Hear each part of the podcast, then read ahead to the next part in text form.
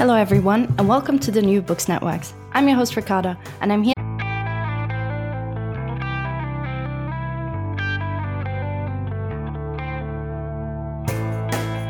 Hello, everyone, and welcome to the New Books Networks. I'm your host, Ricarda, and I'm here today to talk to Tom Mullaney about his new book, The Chinese Typewriter A History. To be sure, the title is as good as underselling the book, which is in fact one of the first forays into modern Chinese information technology. It spans roughly 150 years, from the early 1800s and the advent of telegraphy all the way to the 1950s and the advent of computing. In this podcast, Tom and I discuss the fraught relationship between Chinese writing and global modernity, as well as the earliest and varied attempts to make the Chinese script fit for Western communication systems, from telegraphy to Morse code, typewriters, and early computing. But we also talk about the importance of remembering quote unquote failed attempts, ideas, and alternative approaches in history, the politicization of the term CJK, as well as the dangers of living in a monoculture, and how inbuilt inequalities eventually led to more innovative approaches in Chinese modern information technology, such as the input method and predictive text analysis. Before going into too much detail, I encourage you all to get hold of Tom Mullaney's new book, which is in fact the precursor of a second book on the Chinese computer. And now, please do enjoy the podcast. Hello, everyone, and welcome to the New Books Network. I'm your host, Ricarda, and I'm here today to talk to Tom Mullaney about his new book, The Chinese Typewriter A History. Welcome to the show, Tom. Thanks for having me. Um, now, I was wondering if you um, could start out by telling us a little bit, a little bit about yourself and how you came to study Chinese history. Uh, so, well, I'm uh, I'm an East Coast, uh, born and raised individual East Coast of the U.S. and California transplant uh, but I started my, I guess I started my forays into the study of China by way of language. Uh, I had a, I had no uh, indication or trajectory as a middle schooler, a high schooler, that I was ever going to go the route of, of the study of China. Uh, history probably was was was noticeable, or someone might have guessed if they ever met me that that that may have been in my future.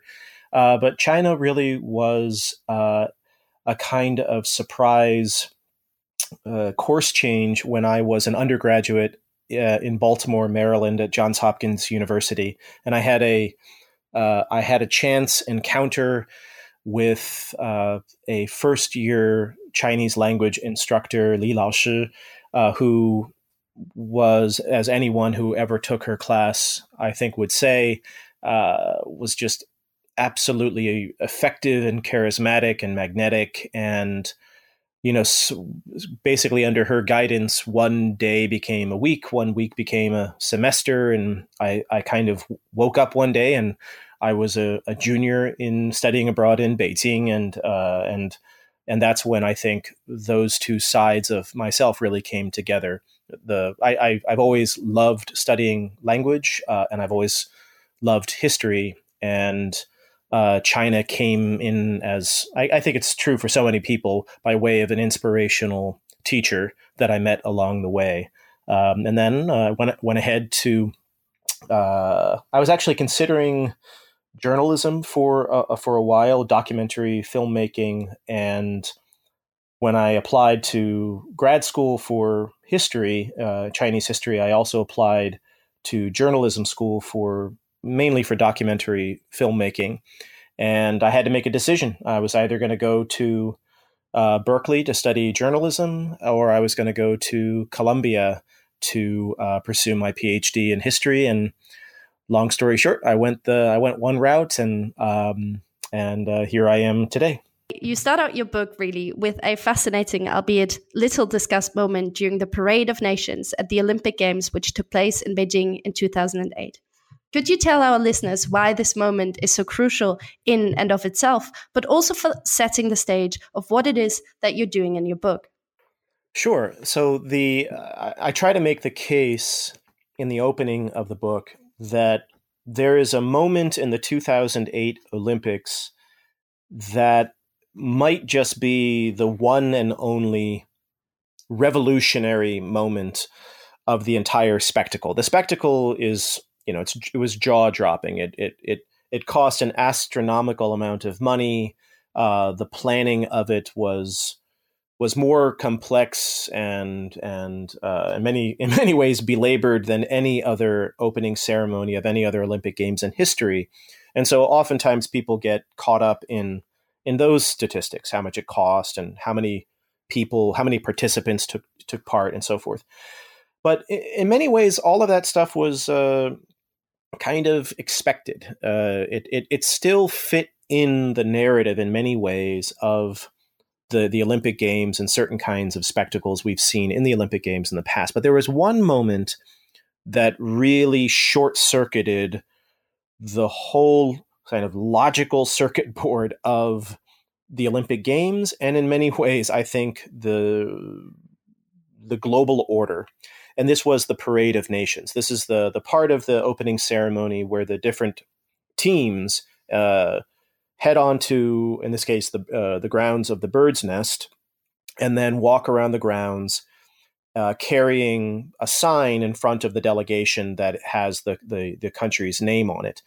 And uh, what's fascinating about this moment is that it was the first time in Olympic history in which the Parade of Nations was taking place uh, in a host country whose language does not have an alphabet or a syllabary. And what's important about that is that in the uh, according to the official rules of the Olympic Games, uh, that the opening ceremony is governed by a kind of set of regulations. And these regulations, in their earliest form, back at the beginning of the 20th century, were, let's say, explicitly Eurocentric. Uh, they, they, they, they outlined that uh, this parade of nations would take place in alphabetical order. And so, in essence, the assumption was when these regulations were put down that probably people weren't imagining the day when, if and when it would take place, the games would take place in in Japan or in Korea or or in China or elsewhere in the world, uh, but but thinking about the the Western European and maybe United States context. And so the idea is that the parade of you know these teams go out and maybe Albania is first or maybe Armenia or however it's going to be A through Z traveling around the grounds. Well, you know, along the way in the, into the midpoint of the 20th century, uh, th- these regulations underwent what, on the face of it, looks like a uh, a kind of decentering, a, a, a, a, universalization of the regulations, and and the the actual rules were changed or adjusted, and the new wording of the regulations for the Olympic Games, which stand to the present day, is that the Parade of Nations will take place in alphabetical order according to, in essence, how the alphabet works in the host country. And so suddenly, you know, if we're going to have this, uh, the Olympics in Russia, well, it will be in alphabetical order according to the Cyrillic alphabet as it operates in the Russian language. And so it seems on the face of it that the Olympic Games has become truly universal and kind of culturally relativist and, and agnostic with respect to to the diversity of human languages. Um, and so, you know, we have our we we have our truly uh, global and universal Olympic Games. And as we move into this the second half of the 20th century, there were moments in which this could have broken down. Uh, by which I mean we we could have seen uh, a host country attempt to order the the Olympic Games according to a different set of logics. Most notably, uh, the Olympic Games in Japan could, in theory, have had the Olymp- the, the the Parade of Nations organized according to the kanji uh, of uh, of the the, the various uh, um, participating uh, countries. Um, but they, the Japan and the Olympic Organizing Committee decided not to do that. Decided to uh, use a, a, kind of alphabetic uh, orientation. And so, the very first time that the the world had witnessed a non Western alphabet as the organizing principle of the Parade of Nations was in uh, Korea uh, in the Seoul Olympics, in which, for the first time, the Parade of Nations took place according not to a Western alphabet or syllabary, but in, in, in accordance to Korean Hangul. And this was, if you go back to the uh, the sort of uh, newspaper reports and media coverage of this, this was a, a, source of curiosity. This was a talking point. And yet, of course, Korean is an alphabet, uh, Hangul is an alphabet, and so it still follows the script as, as we would expect. Well, this breaks down completely in 2008. Uh, the the first team enters the the the the, bird's nest. It's Greece as always uh, because they're the the perpetual host uh, of the Olympics. But then the the next series of countries start to enter the bird's nest, and suddenly the global viewing audience has no idea what they're looking at. It is not according to the any sort of alphabetical order. It is not according to any f- basic phonetic order. Uh, instead, it is organized according to the uh, the kinds of strokes out of which the initial Chinese character of the country's name uh, is is composed, and the number of strokes in the, the characters themselves. So this would be a very familiar kind of organizational system for someone who studies China, or you know, for older generations in China. But this simply blew the mind of the the television viewing audience, of the uh, the sort of blogosphere surrounding and watching this, people had no idea what they were looking at. And um, and what's fascinating about this is it was clearly intentional. The Chinese Olympic Committee could have very, very easily decided to organize the opening ceremony of the Olympics according to alphabetical order of the pinyin romanized pronunciation of the you know of the Chinese character names of of these countries. They could have done that and and played along with the rules and kind of fed into this idea of the universalism of the Olympic Games and the regulations that govern it. But clearly, someone or some some set of people decided we're not going to do this. Let's let's let's have some fun. Uh, let's organize it. Uh, let's organize the Parade of Nations according to a categorical system that is indigenous to Chinese culture. And of course, there are many. There are more than one of those. But let's let's actually intentionally confuse the global audience as a kind of statement. It cost them no money to do so. Um, it uh, it added nothing to the budget of you know the towering budget of the games. But in my reading of this, and I, I try to make the case, is that this was a statement in which China was saying to the world, there is uh, there is a Dao to your logos. There is, there are alternate ways of organizing reality, of knowledge, of language that exists in this world, and we're not going to play by these uh, seemingly universalist rules of the Olympic Games as formulated in Western Europe and the United States. Uh, we're going to foil them a little bit. We're going to, in fact, reveal or point out the fact that these are not universal at all. They seem universal, but they are actually false universalisms. Uh, and so this was a just a, a kind of moment. It, it came and went. Um, and uh, but in, in my reading, I think that this was a a truly revolutionary moment. I talk about it in the book as if it were a prank by Banksy. Uh, it just seemed like the perfect way to you know, to spray water in the circuit board um, just for a moment. Absolutely. It was hugely fascinating for me to read as well. And they did indeed succeed um, in sort of really confusing the audience as you as you tell us in the book as well. Um, now, in the first chapter, um, which is called Incom compatible with modernity. Um, you start out with an American cartoon mocking the impossibility of an imagined Chinese typewriter sometime around the year 1900. This is also, I think, in many ways, you know, um, comes back to what you were saying just now. This um, sort of misunderstanding um, of of the Chinese script. Could you tell us why the turn of the century and these cartoons are so telling?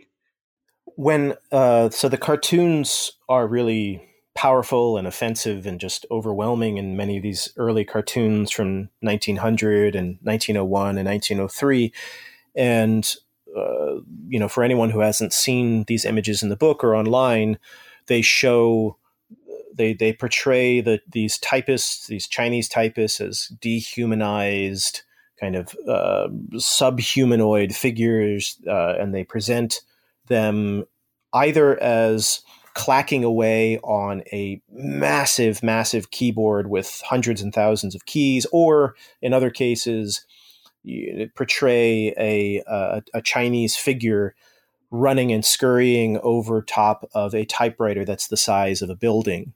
And I, you know, I looked at these images. I, I first started coming across these images about a decade ago, and uh, at first I thought I knew what I was looking at. I was I was sure of what I was looking at, and and I the way I described it to myself or made sense of it was this is a conscious uh, caricature and denigration of uh, Chinese language. Uh, it's a racialization, and this is really, in essence, par for the course at this turn of the century period when one encounters um, anti-Chinese and racist imagery and you know descriptions uh, at every turn in, in in in popular American media and elsewhere.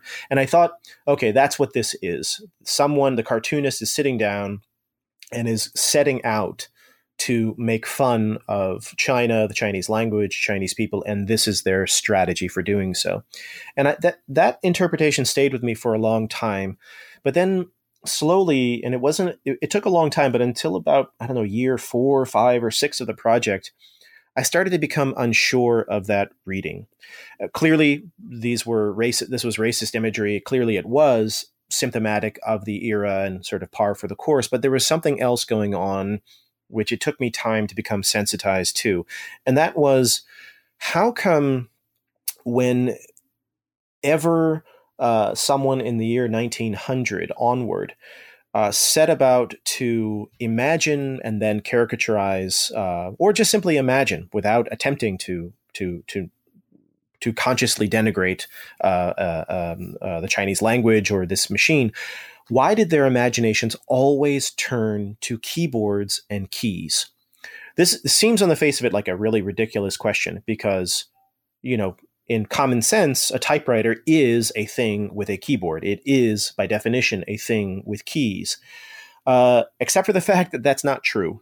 Uh, no God in any religion has ever said a typewriter is a thing with a keyboard. It is a thing with keys. And in fact, when you go back to the opening decades of Western typewriting, in the immediate wake of the American Civil War and the, the development of this new precision engineering kind of manufacturing uh, industry of typewriting, there were many, many different types of typewriters. I'm talking about the 1870s and 80s and 90s.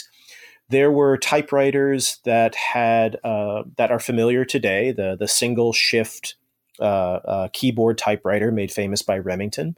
But there were also typewriters in which the upper and lower case were all on one keyboard uh, with no shift key at all.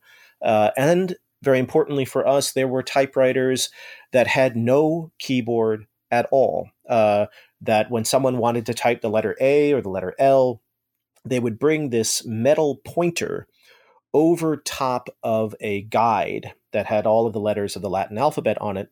And when you brought the pointer over the letter you wanted, it would bring a corresponding type mechanism inside the machine. It would bring the letter A or the letter L into the type position, and then you would depress a lever and complete the type act. But there was no no keyboard whatsoever. You didn't depress keys with your fingers, and there were lots of others uh, along the way. So, in other words, there were many different uh, not only many different typewriters, but there were many different types of typewriters. And so uh, the reason that this is important, this isn't obviously the book is not um, exclusively or not focused on excuse me on the Western typewriter, but the reason that this is so important, this, these early years, is that in the 1870s and 80s and 90s, as various uh, engineers and inventors, largely from the Western world, are setting out to conceptualize what a typewriter could look like for uh, Siamese writing, or for Korean writing, or for Arabic, or for a variety of other uh, non Western writing systems. They actually had a much wider set of, uh, and I use the term techno linguistic, these, these technological and linguistic, these material linguistic starting points with which to undertake this uh, imagination process. So in, in chapter one, I, I talk about the history of the Siamese typewriter. And I note that, you know, in the uh, close to the turn of the century, actually the, the closing decades of the of the 19th century, when uh, a, a reformist uh, Siamese court wants to build a typewriter for the Siamese um, uh, writing system and dispatches a uh, an advisor, an American advisor to court, back to the United States to study how this could be built. This uh, this this advisor uh, sets out and in kind of a Goldilocks story investigates the different kinds of typewriters which exist in the world at that time, and you know looks at the Remington style, looks at the double keyboard style, looks at other typewriters, and ultimately decides that the typewriter that we all now know and love of the Remington fame and Olivetti fame was in fact not the best starting point, not a good palette with which to try to build one uh, machine for the Siamese typewriter, and instead signs a contract uh, or starts a contractual relationship with the manufacturers of that double keyboard that I mentioned, where all of the upper and lower case are on the keyboard. And the reason he chooses it is pretty obvious. There is no upper case in in Siamese and later Thai writing. Um, and so we we can't afford to take half of the graphemes in the writing system and place it on this much much more inefficient and costly shift layer. We want them all in front of us. Um, there are a lot of factors that went into the decision, but the important point is he had more than one starting point with which to imagine what this machine could look like. And he also had machines that had no keyboard at all. It's the coming back to the imagery in 1900 and onward, um, around year four or five of the project, it began to dawn on me that I should ask the question of my archives of of my of, of my own thinking.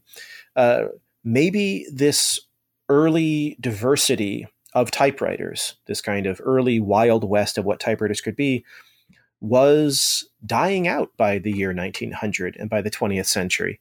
Maybe it's maybe uh, uh, the broader, what I refer to in the book as the techno linguistic imagination of the, I, will use the broad moniker, the Western world, but in this case, the United States, had died out from this early stage of diversity into a kind of monoculture of Remington single shift keyboard machines uh, and a growing sense, especially in the 1900s, 1910s, 20s, 30s, and onward, that a typewriter with a shift key and a keyboard was not merely one type of typewriter the way it used to be.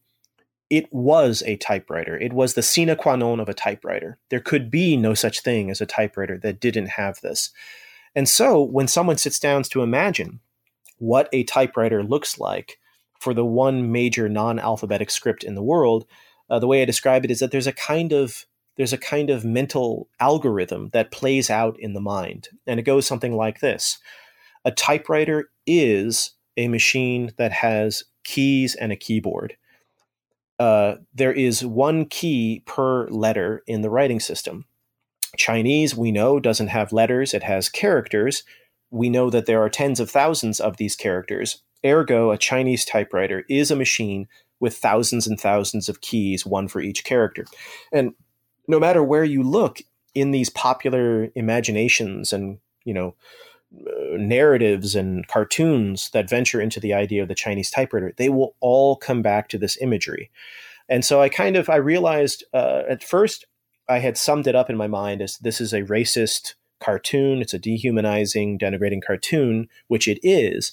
But I realized that there was a, another dimension at play. And the way I put it in the book is when we look at these kinds of cartoons, that portray Chinese typewriters in this ridiculous, monstrous light, we are in fact staring in the face of the death mask of our own techno linguistic imagination. We are staring in the face of our own inability to imagine um, anything beyond the Remington monoculture. Uh, and so it, it it adds this other dimension to to um, to the story, and that's what I try to venture that's into fantastic. in chapter Thank one. you so much. Maybe we'll get to talk about this um, mentality of what you see is what you get, which we're still sort of perpetuating today with our QWERTY keyboard a little later. But before we do that, um, I I want to go along with the book, and in chapter two, you um, you talk a little, you go back a little bit in time as well, and talk about the birth of the quote unquote puzzle of the Chinese of Chinese typewriting, and um, you've talked about this a little bit already um, in your in your answer just now. But could you talk um, a bit more about the earliest attempts around the 1900s? Um, and then the different approaches that there were to the Chinese typewriting. Sure, sure.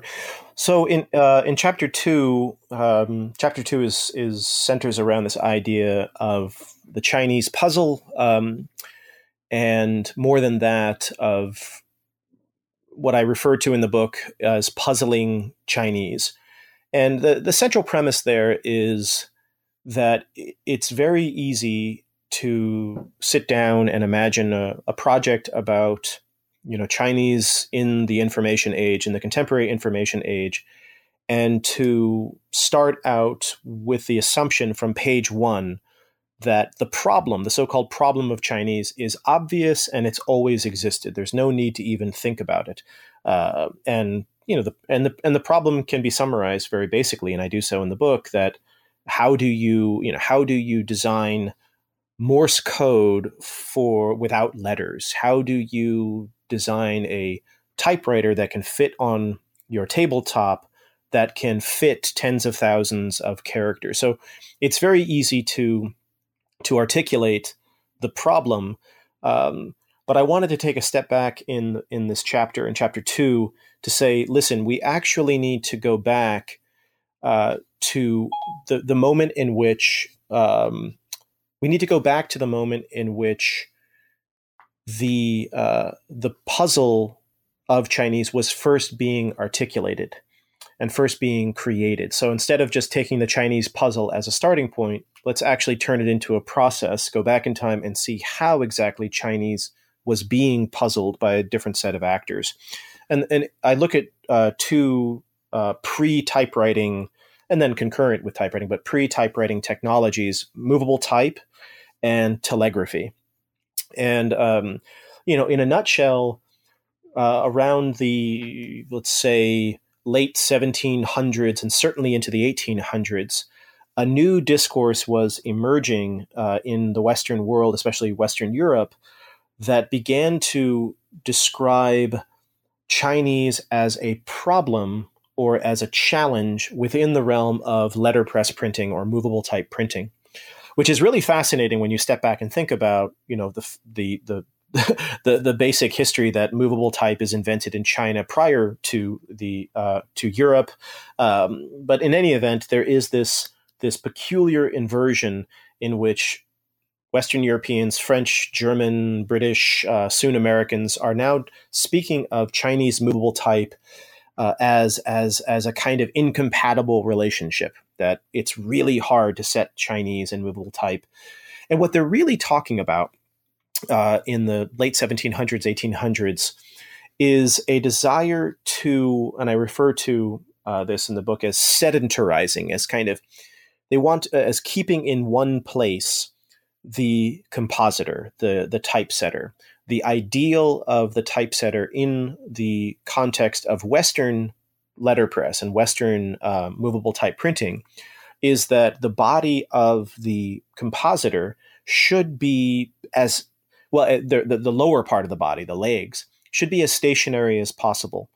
Uh, you don't want your compositor walking over great distances left and right. Their upper their upper extremities, their arms are of course very very active and moving and so forth and so on. But uh, the entirety of the of the writing system should be there in front of him. Now, in the case of Chinese movable type from its inception and all the way into the history, its ongoing history, um, in again concurrent with what I'm discussing in the 1700s, 1800s, 1900s, is a different relationship with language. In Chinese movable type, it is uh, the the compositor is peripatetic. He moves around. He walks through language. He does not surround language language surrounds him. And that's simply the way it works. Uh, and so you, you know, the more frequent characters are in racks closer to the body, the starting point body of the of the compositor. Uh, more infrequent characters are further away, and so we actually, you know, they translate ideas of frequency and infrequency into somatic categories of close and far away, and you know, takes more time, takes less time, and this is you know, I, I, can't impress upon the reader enough. This is just the way it is, and for argumentative sake, for the, pur- the, for the purpose of understanding kind of the history of this, we have to treat that as as okay. Uh, it wasn't uh, it wasn't a problem um, in in this uh, you know from its inception. It is turned into a problem when once again the uh, a new set of parameters or a new set of requirements are foisted upon the idea of movable type that again, there was no God in any religion that said this is how movable type has to be. The compositor has to stay as still as possible. That's that's the goal. That's the one. That is the meaning of movable type. Um, and so, what they're trying to conceptualize in printing houses in France and uh, later in Germany and Great Britain is how can we um, reimagine Chinese movable type printing so as to keep the compositor in, one place and allow him to surround writing in the same way or in as parallel a way as the Western compositor surrounds the alphabetic uh, writing systems of the world. Can we do that? And so, one of the most fascinating ventures or forays into this is uh, is called divisible type, and it was first uh, invented by uh, one of the premier French uh, um, um, punch cutters and and type designers of his a of his of his era, uh, Marcellin Legrand, uh, who's just a towering figure in his own right, in his work with Guillaume Pauthier on various works on the translation of the Dao De Jing into French and variety of others. And as part of that translation process, Pauthier and Legrand consider whether or not they can create an entirely new kind of Chinese font. Now, let's let's just point this out. They they didn't have to do this. They there were Chinese fonts they could have used for this publication of the Dao De Jing, and they could have just gone ahead. But they decided instead to puzzle Chinese, to turn the question of Chinese writing into a puzzle that uh, had a set of logics to this puzzle. It had a set of goals to what this puzzle might achieve, um, but basically to turn it into a kind of problem. In in humanities, we might refer to this as problematization. They wanted to problematize Chinese, to turn it into a problem. And the problem that they turned it into, or the puzzle they turned it into, was well, we know that Chinese characters are modular. They are, you know, built up out of other repeating and uh, and smaller pieces, sometimes referred to as radicals, but but not quite radicals. Uh, for the simple reason that these pieces can show up in different locations in a character, different sizes, different proportions. And so the puzzle was this could we sit down and just analyze all Chinese characters or as many Chinese characters in existence to figure out how many of these modular metal pieces we would need in order to be able to uh, by by by kind of bringing these smaller metal sorts together create all Chinese characters in existence. So one example might be uh, the, the radical ko, which is the mouth radical. Now, the mouth radical is one of the 214, by this point, recognized radicals. And yet, sometimes it shows up on the left side of the character, occupying maybe a third of the horizontal space. Sometimes it shows up on the top of characters. Uh, it can it can show up in a different set of positions and a different set of uh, shapes. So what what Pauthier and Legrand set out to do is to say how many different ways does ko show up, and let's set those different variations of ko onto little metal sorts. And then if we want to build character A, uh, which has this radical in a certain place, we will we'll have a sort for that. We'll we'll build it that way. And and what they figure out is that um, just over two thousand of these modular pieces uh, the the exact numbers in the book, but just over two thousand of these modular pieces were all they would need in order to produce tens of thousands of different Chinese characters. Now, a listener might say, "Wow, two thousand is a lot." Well, 2,000 is a lot, but it's a lot less than 60, 70,000. Uh, and so, and it raised the possibility, maybe not of for the compositor to completely surround the language the way they would surround a, a German, you know, a German type case or English language type case, but a lot closer to that ideal uh, which is emerging in the 17 and 1800s. And, uh, and this idea is picked up by um, a, a, a, German uh, printer, uh, Beyerhaus. Uh, it's also picked up by a set of American printers, co- constantly coming back to, to Chinese and sharing. They share this, this fascination with not just with Chinese, but with the specific way that Pauthier and Legrand had puzzled Chinese. There was they, they were you know they were just crazy enough, just eccentric enough to be willing to dedicate months and years of their life to this way of obsessing over the Chinese language, as opposed to a number of other ways that some of the other actors that I describe in the book decide to puzzle and obsess over Chinese. Now, the reason that this is important is that this divisible type approach to Chinese reappears uh, in the early 20th century in the work of uh, this brilliant overseas Chinese student named Qi Xuan, who studies at uh, New York University um, in the 19 teens. And he's he's at this stage, um, and the history of Chinese typewriting is at this stage where the uh, there is no clear paradigm for how a Chinese typewriter should be built.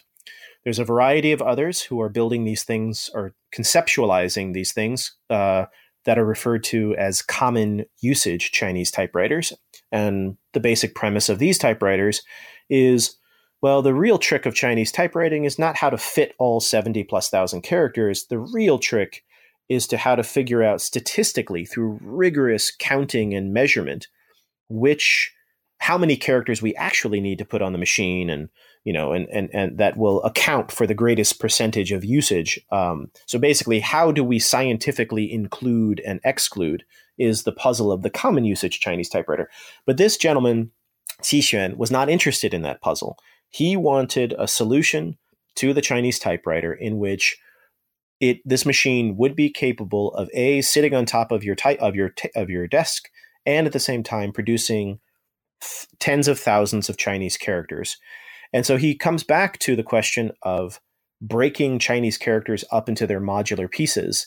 Uh, and he himself sets out upon his own study and subdivision of Chinese characters, and he arrives at largely the same conclusion as this Frenchman and German publisher and American publishers in the 19, uh, 1800s that just over 2,000 pieces embedded in, inside his typewriter would allow anyone to compose all of the Chinese characters that exist. And he referred to it, or this he didn't refer to it this way, but later people who pick up on this idea, it's brilliant. They will refer to this not as pinyin, like the, the term that we know so well of sounding out, spelling out the sound of Chinese characters, but the, but referring to it, or later generations will refer to this as pinxing, shape spelling, to spell out the shape of the Chinese character. And so it was a totally different way of imagining um, how a Chinese typewriter might work. Now, it was never mass manufactured. Uh, the, the, the divisible type or combinatorial approach to Chinese typewriting uh, basically loses the battle with the common usage typewriter I talked about just a moment ago. Uh, it's the common usage typewriter is mass manufactured. It becomes the de facto paradigm of Chinese typewriting. And yet, in the background is this kind of minority report of this entirely alternate way of imagining how this machine could be built. Um, and uh, just as a closing point for this this note, I think this is really important. You know, Qi Xuan is a failure. He's a he's a you know if we want to just be really brutal about this, he loses. He's a failure. He doesn't succeed in this. And yet, as historians of technology, we are more interested in many ways in failures than in successes. This is not a a hero story of of the counterpart, the Chinese counterparts of Bill Gates and the Chinese counterpart of Steve Jobs and the Chinese counterpart of Grace Hopper. That shouldn't be our goal. Our goal should be to reconstruct in its original complexity this broader field of activity and conceptualization. And in order to reconstruct that broader field of conceptualization, we have to pay attention to uh, not only failures, but also kind of eccentrics who, just in the quiet of their own, you know, patent documents, conceptualize entirely alternate pathways that, although they might have never been taken, alert us to the wider diversity of thought that surrounded the issue of Chinese information technology. We cannot rule out the stuff that loses, because if we do, we will get a highly distorted understanding or view of this already highly distorted chapter in the history of global information. Thank you. That was so um, fascinating, and in fact, I really enjoyed reading the the story the um, fight so for supremacy really between these two um, of Chinese students who study overseas, Qi Xuan, whom you've already mentioned, um, and Zhou Houkun, whose um, common usage approach to the Chinese typewriter, in fact, as you already said, um, was then eventually um, mass manufactured and became the uh, more or less one standard Chinese typewriter. And just just as a just I mean a simple point on that. I'm sorry to, but the, you know this this gentleman Qi Xuan. If you if you look at um, if you look at some of the existing scholarship on Chinese information technology, I mean historians didn't and and and non historians didn't even know his name. Um, you know, he was such an obscure figure that when he shows up, uh, he tends to show up in the highly uh, garbled kind of improvised romanization systems of the early 20th century basically because when he shows up in in western publications uh, the editors of those newspapers are just in, in many ways making up whatever kind of romanization system they want to to explain his name. And uh, and that's how his name is showing up in the work of some pretty prominent people. And it's eh, you know as as as historians we need to we need to ask more of ourselves than that we need to at the very least know the names of our of our figures um, and it takes time and it takes archival practice and it takes you know the desire to get to much to a much deeper level than than simply a, a, a good story. We owe it to uh, to our professions and to ultimately to historical subjects to, at the very least, try our best to to reconstruct the complexity and ambiguity of of of their lives, um, and that starts with you know at least knowing their names and knowing that they existed. So it's it's something that you know I'm really passionate about that I don't think we talk about nearly enough. Yeah, thank you so much. Uh, that is indeed very true. So thank you for um, really elaborating on uh, Qi Xuan's attempt. Um, and then also in chapter three, um, you tell the story of Zhou Houkun, as I already said. Um, I think we can move on to chapter four here, um, which is really um, dedicated to the implementation, I think, of Zhou Houkun's uh, typewriter by commercial press in Shanghai, um, and then also its distribution throughout many different sectors, be it governmental, educational, financial, or private. And here you make an interesting point, which um, I'm sure many of our listeners interested in gender studies will, in fact, find very compelling, which is um, that even though there are um, very many male typists as well as female ones, way more than in Western Europe, America, or Japan, in fact, the image of the Chinese typist joined the ranks of promoting and stylizing the work as distinctly women's work, so feminine work. Could you tell us um, more about this? And here I quote you moment in global history where clerical work was undergoing a process of feminization worldwide. This is on page 117. Uh, absolutely. Yeah, thanks for this question. This is um, so this this chapter, and I'll, I'll focus on the question of gender. Uh, this chapter was, in essence, uh, an attempt to, on the one hand, reconstruct the the live the lived history of of the Chinese typewriter, not as a not as a patent document, not as a set of ideas, but as an an actually living and mass manufactured and circulated and you know used commodity in its in its uh, um, in its in its own environment. So on the one hand, it you know I think it could be uh, characterized but I'm going to qualify this in a second, as an attempt to tell the history of the Chinese typewriter, quote unquote, on its own terms.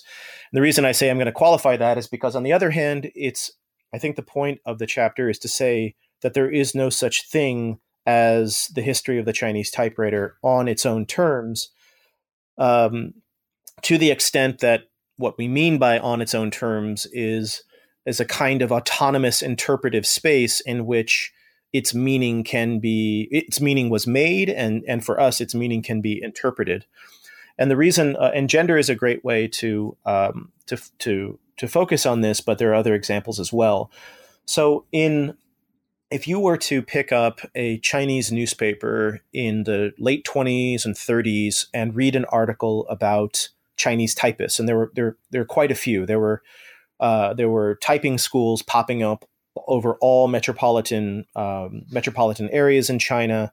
Chinese typists were taking up positions in, in government, in banks, in trading companies, um, in universities, consulates, embassies, and so forth. And if you were to read about Chinese typists, you would be left with the impression that all Chinese typists were women and that uh, and that there was such a thing as the the, the typewriter girl, the dazenu, uh, and that that in essence that China was buying into lock, stock, and barrel the global image of the typist or clerical worker as a young, attractive female, the the, the flower of the office, and so forth, and all of these various um, images and stereotypes that are that are that are taking shape globally. And you would also assume if you just looked at these Chinese language newspaper uh, representations of of typing that the the the industry was basically entirely feminized along to the same extent as the United States and, and other parts of the world. Now, uh, when you go into the archives of the schools, and basically uh, I compiled uh, the the names and demographic backgrounds of I think somewhere in the order of four or five thousand students that went through these Chinese typing schools in the 20s and 30s and 40s and into the early 50s. And what you see from these statistics is a very different picture of the labor force that made up this this new this entirely new labor force of the Chinese of Chinese typewriting circles. It is a labor force that is uh, majority female, majority young women, but where the breakdown is something along the lines of not 90, 100, 100, 0, but more along the lines of 70%, 30%, 60%, 40%, meaning there is a sizable population with a sizable subset of the typing labor population throughout this period that are young Chinese men, roughly of the same level of education and the same age group as their uh, women counterparts. And uh, and so this is a puzzle. This is a puzzle for the historian. Like, why is it that we have this this brute force reality of how this industry is actually composed, and then we have a really cut and dry, really straightforward representation of this industry in Chinese language um, newspaper articles and representations. And the way that I the way that I argue or the way that I interpret this is that we cannot explain that contradiction without uh, taking account to the fa- of the fact that Chinese typewriting as as an industry, as a kind of a set of assumptions and a set of discourses and a set of cliches and tropes was never its own autarkic, autonomous, uh, independent state that was separate from typewriting globally. It was ensphered, it was nested in a much larger global discourse and set of imageries of typewriting that are dominated by uh, the very kind of Remington monoculture that I describe in chapter one. And in fact, it, this monoculture is is spawning itself. It's becoming much, much more robust in a variety of ways. But that that stuff doesn't go away. Um, and so the the the what I end up arguing is that the reason that uh, there can be no such thing as a Chinese typewriter boy And by that, I don't literally mean a young man sitting at a type uh, Chinese typewriter typing and receiving a paycheck for it. There are there are such individuals, but the reason that there cannot be a kind of trope around that is because there is quite literally no vocabulary, no symbology, no kind of aesthetic framework anywhere in the world for such a uh, for such a trope to exist. There there is no such thing within the global typewriting culture of a typewriter boy, of a young, handsome, whatever we however we want to imagine it. Um, and so we have Chinese typewriting as a world, both living quote unquote its own life in a variety of ways, but also at all times in contact with uh, embroiled with and sphered within a global typewriting culture that has its own set of aesthetic and discursive and um, uh, uh, paradigms. And one of them, and probably one of the most powerful ones, is the typewriter girl, the so called typewriter girl. And so China has one of those uh, as well in, in terms of a cliche and a trope. Uh, and yet at the same time, there is this, this hidden uh, kind of figure within the story for which there is no ready to go, ready to wear cliche in order to surface him um, in any kind of discursive way. Now, and I, and I make the point in, in some kind of alternate reality, sure, if China or the Chinese typewriting industry had been sufficiently interested and invested in creating such a trope, I don't know why they would have wanted to do that, but if they had wanted to, maybe they could have invented uh, a trope that only existed in China and nowhere else. But if you really sit down and think about it, there is no motivating factor for doing that. Um, and so that's I try to. Uh, that's why the the chapter is called. You know, what do you call a typewriter with no keys? Um, Chinese typewriter is a typewriter that has no keys. It has no keyboard. It is a typewriter and yet by this point in the 20s and it, it lives a life it's mass manufactured it's got typing schools it has professions surrounding it it has its own physical somatic training regimen um, it's it's a it's it's a it, it's an object of some reputation and some pride which is the reason why it's featured in the china pavilion at the philadelphia world's fair. It, it, it is all of these things. And and yet at the same time it is also not a typewriter because there is no such thing in the global imagination as a typewriter with no key. So it's kind of it's kind of vibrating or oscillating nervously between existence and, and non-existence, presence and absence, reality and unreality, uh, because it it it both exists, but it doesn't fit into any of the discursive, any of the imagistic, any of the uh, conceptual models that have now spread entirely around the world. Um, and I think the gender story of the missing typewriter boy, boy or the existent, non existent typewriter boy is a really um, uh, clear case of that.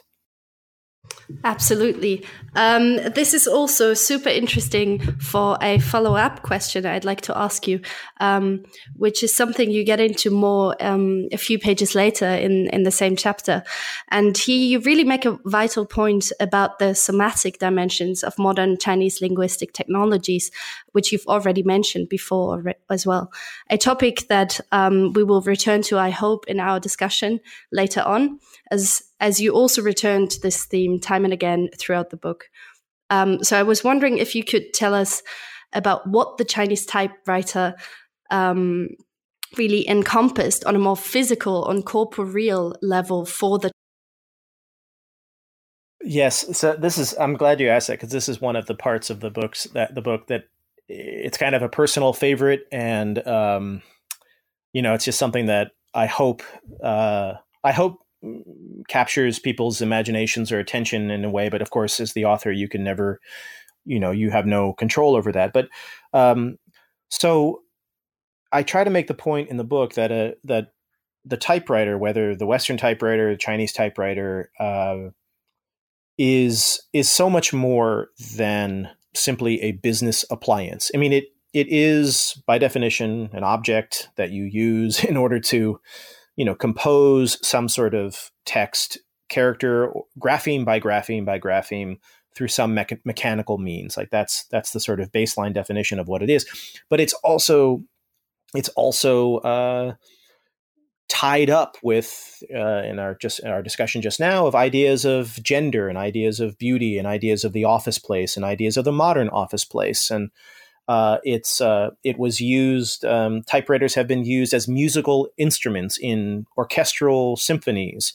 Uh, they're, of course, the object of collection and obsession and nostalgia, and uh, they're they're all sorts of things. And one of the things that uh, the typewriters typewriters are, as any technological object is, are a set of relationships and disciplines and regimens for the human body uh, the bodies of those people who sit down to use them. So, just to give you an example closer to home with the alphabetic typewriter, one of the dominant mm, paradigms for imagining what typing is or what it most resembles comes from music, from piano playing. Uh, the idea that there is something comparable to the body posture, to the posture of the hands, to the you know the set of actions between playing the piano and typing. Uh, you're you're you're not supposed to look at the keys. Uh, you're supposed to have a certain kind of um, uh, uh sort of you know relaxed but also stable uh, body posture. Your wrists are supposed to stay kind of not too fixed but not too loose. All these sorts of images and and they uh, if you if you delve into the archives um, and the published materials of Western typewriter training manuals and other things, you will find uh, etude in, in many cases. In, in, the same way that you sit down a kid in front of a piano and you have them play little little snippets of melodic sequences in order to get them practicing, you'll have these little uh, alpha alphabetic sequences in order to get certain kinds of patterns in the fingers kind of into muscle memory. So there's all of these images that are in that that feed into uh, the broader history of the alphabetic typewriter, and also the idea that uh, that is that is very very common, especially in the first half of the 20th century, that a woman who has some background playing piano would make a wonderful. It's a wonderful crossover skill to the realm of typing. So all of these images, well, the simple point point of th- that section of the chapter is that none of these somatic paradigms have any bearing or any relationship with Chinese typing. But instead, there's a whole other set of somatic paradigms um, and kinds of regimes of discipline and the creation of muscle memory that are at play in all of these different typing schools that are popping up in Chongqing and, and Beijing and Shanghai and elsewhere.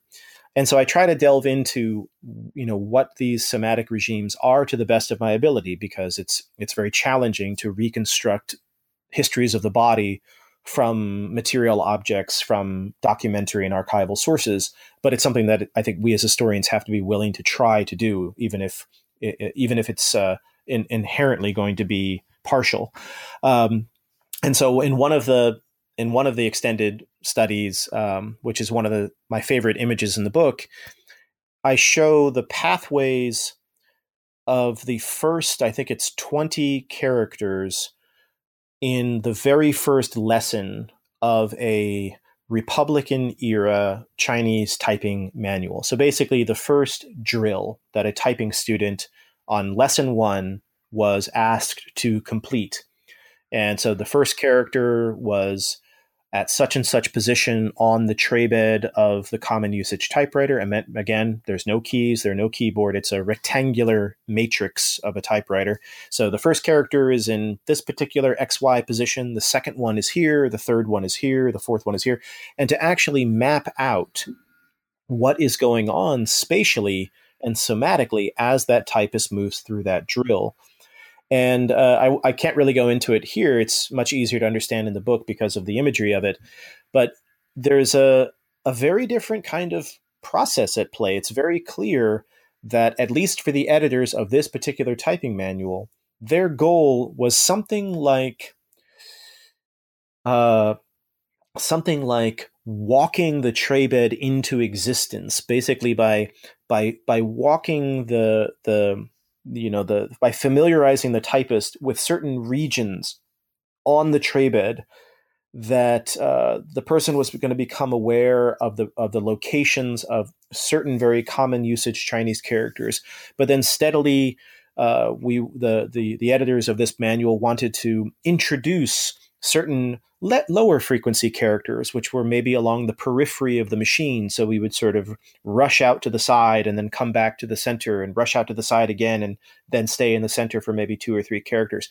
It's it's hard to explain, but th- there is clearly a a machine specific and a writing system specific bodily regime, a training regimen which was at play um, in in the in the world of Chinese typewriting, and and not just one. There were many different of these regimes and many different these somatic styles, and none of them were about playing piano, and none of them were about uh, you know conceptualized in this way of a musical instrument.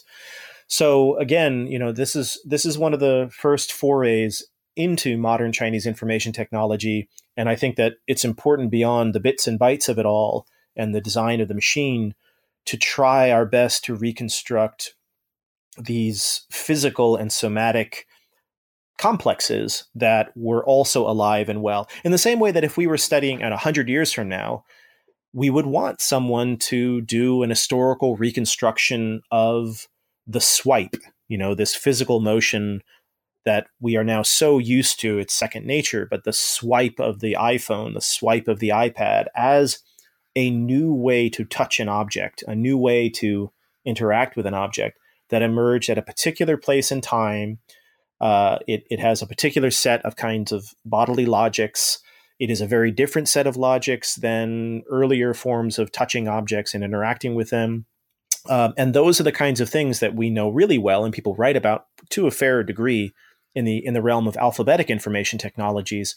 But what are all of these these these regimes of touch in modern Chinese information technology um, and global information technology more broadly. That's what that that's what that section is is trying to be one of the first forays into.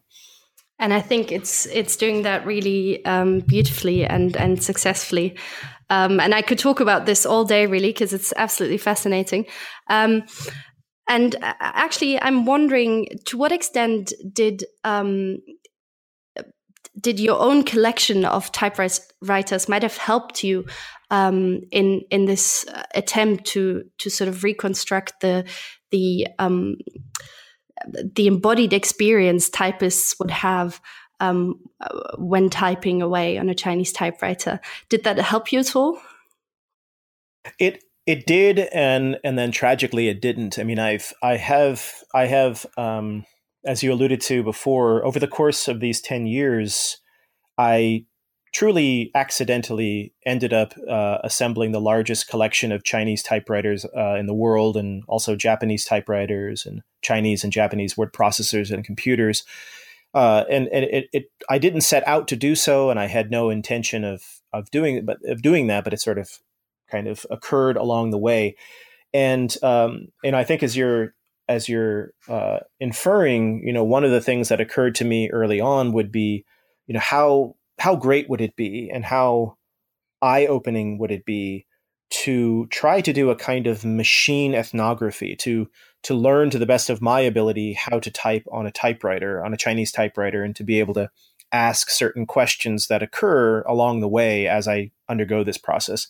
Um, what prevented that in a physical sense, I, I feel like I've I I did my best to to to pursue that kind of line of inquiry um, in a archival material objects uh, kind of analytical fashion. But to do it in an ethnographic way was foiled by the very basic fact and kind of tragic fact is that most of the machines um, that survive and most of the sh- machines, the Chinese typewriters in my collection, with one exception, uh, are beyond repair. They are kind of they're in retirement. They were rusting in the basements of churches and universities, and um, they, in theory, they could be restored to their prior glory and maybe used again. But I think my decision has been to let them enjoy retirement um, as you know as these as these aged objects. Uh, but very few Chinese typewriters that I encountered, either my own collection or the dozens and dozens that I encountered in other people's collections, almost none of them were functioning. Uh, there was one exception, a machine in London, which I had the delight to see in action by the typist who uh, retired now, but who had used it in her work um, when she was still working. And then most recently, in a in a, the newest addition to my collection, which was really thrilling, which was a uh, a typewriter that I actually that was completely unopened that I opened for the first time. It was manufactured in 1991, I want to say. I'd have to check the date, but I actually opened the crate and unpacked all the packing and looked at the. I mean, the what's the original light bulb for the for the the part that you attach to the top that hangs over the machine to light it up so you can see what you're doing a little bit better. The original light bulb was still in the box. And I created a, a, kind of QuickTime video of me assembling it. That machine, which is now on view at San Francisco International Airport Museum, that is actually a functioning typewriter, and it and it it it's the ball bearings on it are still greased. I mean, it's it's exquisite. And so once that machine comes back home after the show at SFO Airport is over, um, I might give it another shot to think about, you know, what is it to try to, what is it to try to to ask questions when you are engaged in the practice of something, which I am a very very big advocate of. I think that I think that that is we do not use our full bodies nearly enough when trying to come up with questions, and that's a shame because questions don't just come out of our brains and they don't just come they're not just inspired by things traveling through our you know our visual cortex or through our through our uh, through our ears they they come through touch and movement and kinetics and sensation um, and uh, far too far too often we rule out everything from the neck down when we try to come up with the questions not not the answers that's not that's not the important part but the questions that we're asking. Uh, if we were to involve more of our body into the process of asking questions, I'm convinced that all of us would be asking better questions. Um, and so I think probably I'll have another shot at it with the second book, with the Chinese computer, because you know there are i really do want to sit down and i have the capacity in this case to sit down and do in essence, machinic uh, ethnographies of different Chinese input systems and programming languages um, and input surfaces. Again, not to become a master at it so I can say this is the answer, but rather to give to give my mind a fighting chance of ha- of asking better questions by involving my entire body in in that question raising uh, process. I'm really looking forward to it already, to the second book, um, which we'll talk about in a minute as well.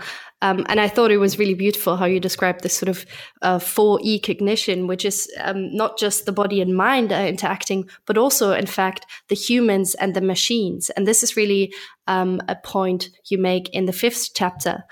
Um, by by way of um, talking about um, how you acquired this typewriter from um, in London, and and this deeply personal and individual individualized relationship between the typist and the typewriter, i.e., the humans and the machines. And again, this is a um, I think a topic that you keep on coming back to in the book, um, and we can talk about um, a bit more later on. But there's also another really um, equally fascinating, really topic that emerges in the fifth chapter, which is the Japanese, uh, which come on stage, so to speak, at the beginning of the anti-Japanese war, and their hugely significant impact on the development and uh, distribution of Chinese typewriters in the 1930s and thereafter.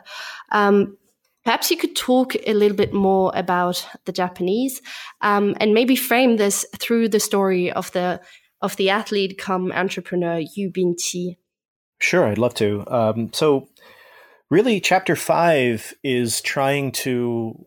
Uh, I, I, didn't set out to do this, but once once it had really become overwhelmingly clear, I think the mission of chapter five became became quite simply to politicize a term that in computing circles is very kind of neutral and commonplace, which is uh, CJK, CJK computing, CJK information, and that stands for Chinese, Japanese, Korean as a kind of subset of the broader set of whether it's text encoding or or graphics or font production or um, you know uh, a variety of other things, but that this this CJK environment, the idea of that was born uh, really out of the the uh, the experience of 20th century warfare and empire, Japanese imperialism, most notably the second the second uh, Sino-Japanese War, the Second World War, but you could you could you could extend this further back into the 20th century. And the central premise of it is that Japan, in this whole history, mm. occupies a really uh, uh, fascinating and kind of complex position in this history. On the one hand, it has one foot in the global typewriting camp. Um, there are typewriters for uh, Japanese, which are designed and sold by Remington and Olivetti and Underwood and um, and you know Japan is a full participant in this global discourse of the typewriter in the way that we expect the typewriter to behave with a keyboard and keys. But of course, those typewriters are kana typewriters, whether hiragana or katakana, uh, the subset of the Japanese writing system that is uh, phonetic.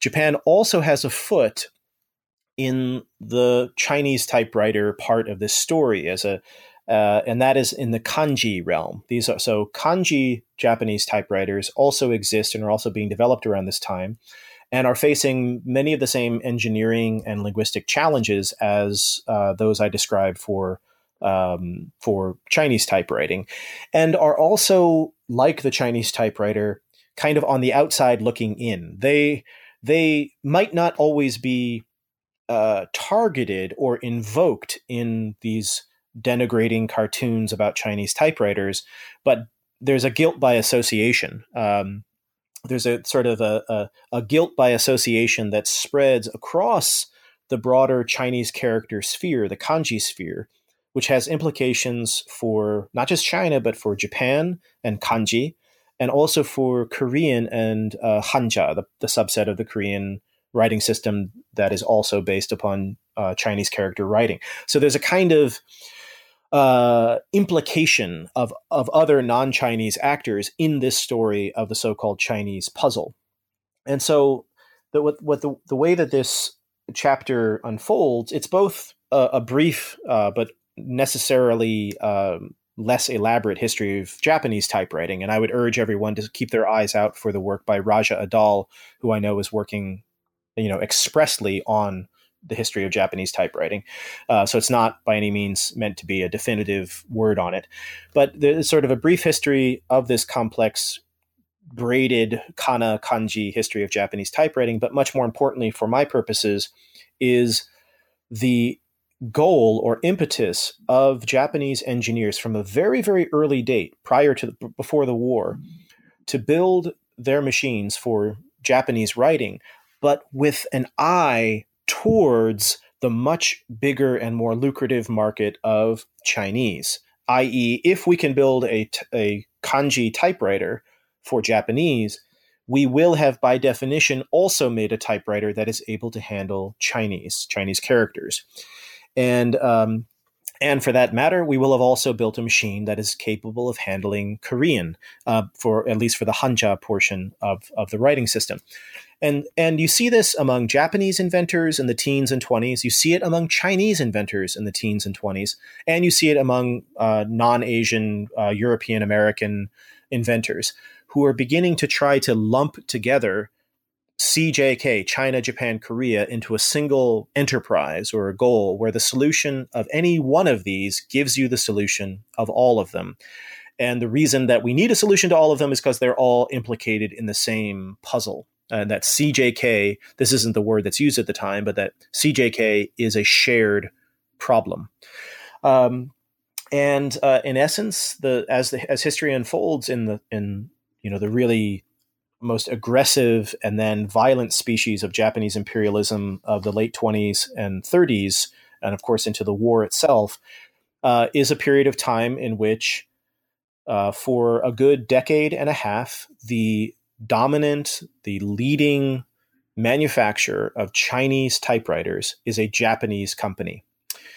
And um, so, you know, if we kind of take this, if we take a step back and we look at this, uh, at almost the very moment when the solution to Chinese uh, typewriting has been solved, when the puzzle has been solved, excuse me, you know, after decades and decades of inventors and thinkers and linguists and entrepreneurs and foreigners trying to imagine how this might happen and what are the consequences if we cannot build one of these machines and now we have and look at it it's in, it's being featured in the Philadelphia World's Fair. This is an icon of of modernity and that at, almost at that very moment or just a few blinks later this entire industry is controlled by a foreign country uh, and the kind of well humiliation or shame or anger that that uh, entails and is and is later expressed um, um, after the war when the People's Republic of China will try to wrest control back of this industry to to Chinese hands.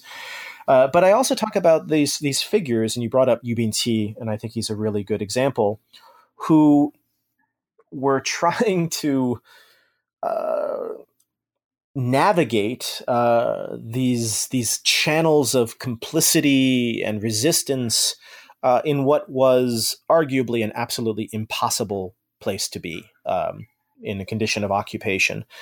And uh, what what Yu Binqi does, what I talk about in the book, is that as these Japanese manufacturers are making further and further inroads into the Chinese the uh, typewriting world, uh, through these kanji machines that then are retrofitted to be um, Chinese uh, typewriters. That he, in essence, copycats one of these Japanese machines. He adjusts it in a very, very slight way and then repatents it as the Binqi Chinese typewriter and uses it to try to go head to head with these Japanese manufacturers. And this gets him into a fair degree of trouble, as I go into in the book, when uh, his own competitors, um, uh, his own competitors in China, and others who are suspicious of his activities begin to call him out and suggest that he might be purchasing Japanese goods during the period of boycott, that he might be, uh, you know, sort of sourcing his materials from Japan. A lot of things that that caused him a lot of uh, and and his family a lot of anguish that he had to defend himself that you know this is an entirely a 100% Chinese good uh, and he had to make a lot of urgent claims to shore up his own uh, bona fides as a as a patriot and um, so there's this but but we know at least everything in the archive suggests that he really is in essence uh, uh, carbon or sorry copycatting and competing with these machines. So he's creating a Chinese, Japanese, Chinese typewriter uh, in this very complex way. And then fast forwarding to the post-war period, uh, in essence, after after uh, complete surrender by Japan, after the begin, you know, the the the outcomes of the Chinese Civil War, the Revolution of 1949, the establishment of the PRC government, uh, Chinese typewriting manufacturers attempt in the 1950s, 1950-51, to begin to wrest control of the typing industry back to Chinese hands because Japanese domination continues even into the post-war period. And so, in essence, a, a, a coalition of Chinese typewriting manufacturers and the PRC government team up, and their their decision is that we need to make a kind of flagship Chinese typewriter that will be you know the typewriter of the the PRC that will then bring the the epicenter of Chinese typewriting manufacturing back, and in a just a amazing sort of almost comical twist of fate, the technique that the this coalition chooses is to quite explicitly take a Japanese uh, one of the leading Japanese typewriters of the era or one of the leading Japanese built Chinese typewriters of the era and to copy and adjust it. And so they're, basically they steal a page from Yu Binqi and they produce, in the face of this Japanese built Chinese typewriter, they themselves produce a Chinese built, Japanese built Chinese typewriter. And this typewriter will become known as the double pigeon machine. And this is the typewriter of um, Mao era China with its signature kind of pale green color. And, you know, it's an iconic machine and it was explicitly based upon and patterned after uh, an, an adjusted version of a Japanese built Chinese typewriter. So the sort of complexity of of of competitive, you know, of competitive uh, uh, um, piracy and of of patriotic piracy is something that I try to explore in that in that chapter in particular. All with the intent to say that this term that we now have, CJK, uh, was born in blood. It was born in warfare, and it was born in the geopolitics of uh, of the the violent geopolitics of the first half of the 20th century. As so many technological innovations, I think, throughout the 20th century. Um, thank you for this.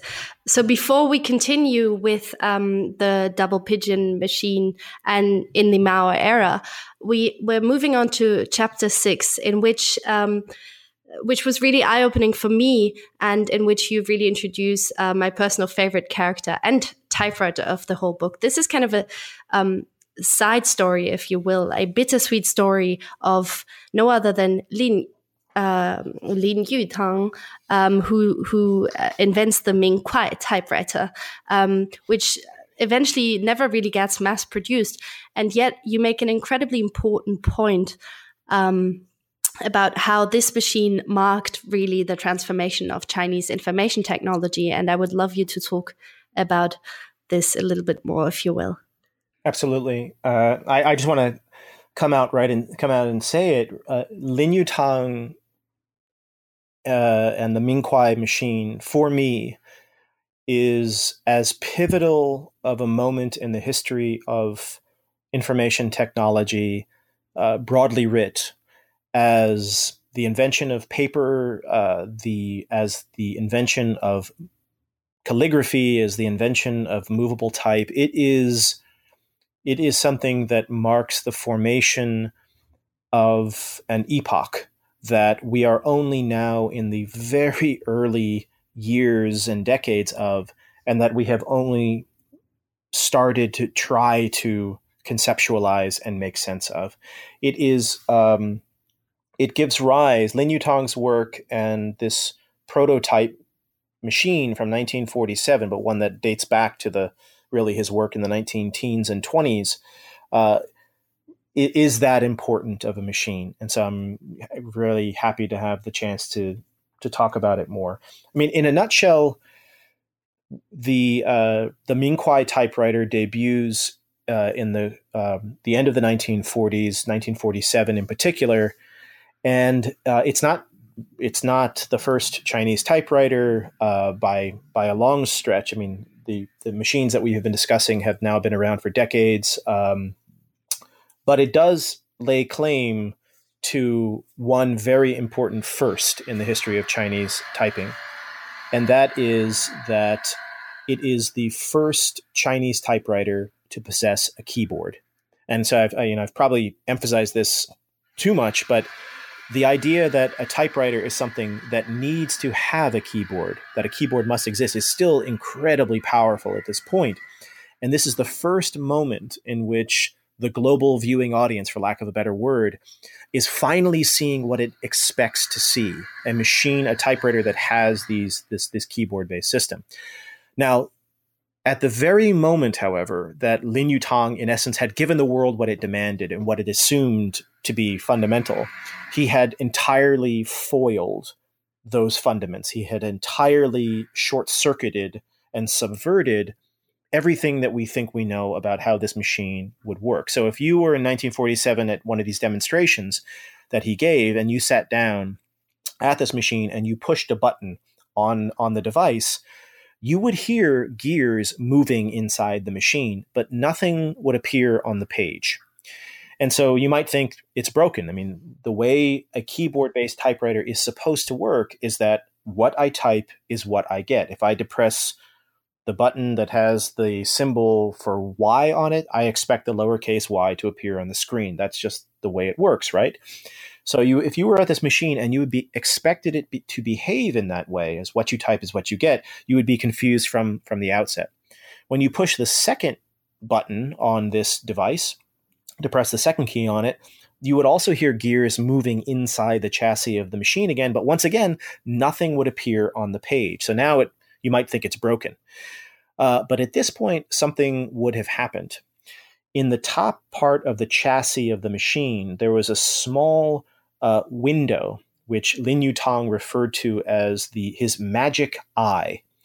And in the this magic eye, as he called it, after the depression of the first two keys, you as the user would see the following. You would see up to eight Chinese characters appear in that window. And then with your final keystroke, you would depress one of the eight keys along the bottom bank of the keyboard, namely the numerals 1, 2, 3, 4, 5, 6, 7, 8. And if you wanted, uh, in the magic eye, if you wanted the character that was in position 1, you would depress the number 1, or the key, the character that's in position 7, you would depress the character 7.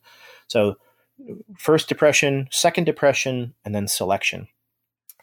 What what uh, what Lin Yutang had invented was a typewriter with a keyboard that entirely subverted everything we expect uh, out of a typewriter in its behavior. This was not a machine that was, uh, again, what you type is what you get. It was not a typewriter premised first and foremost on inscription. Okay, I push a button and I expect it to be inscribed or impressed upon the paper.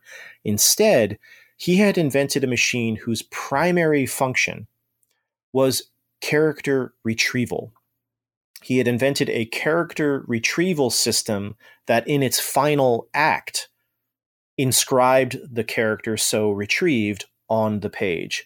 And so when you break open the machine and you look at the chassis inside, in essence, inside this machine is a metal hard drive of um, f- uh, a collection of full body Chinese characters. And then, very importantly, and this is harkening back to Qi Xuan, who we talked about, uh, you know, a while ago, of pieces of characters.